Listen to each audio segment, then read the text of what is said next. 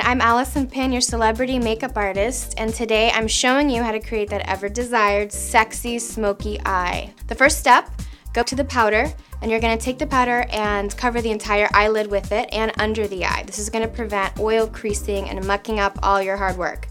The second thing you're gonna do is grab your eyeshadows. And today I'm gonna show you how to do the traditional smokies. So I'm using charcoals and blacks and silver.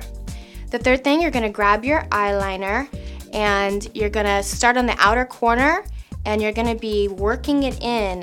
The, the real trick to this though, in making this dramatic smoky eye, is you're gonna line the inner rim of your eye, the inner topper, and this is gonna make your eyelashes look really, really thick and striking. And then you're also gonna do the inside on the bottom as well to complete that look.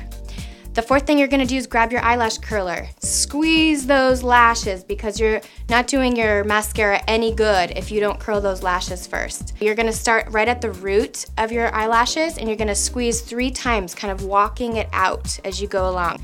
And then that fifth thing you're gonna do is grab that awesome mascara and start wiggling it right at the root of your lashes and then working it up and out as you go along.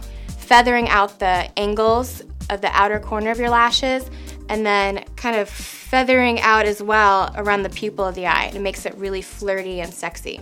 And this is how you create that sexy smoky eye. Thanks for watching. See you next time.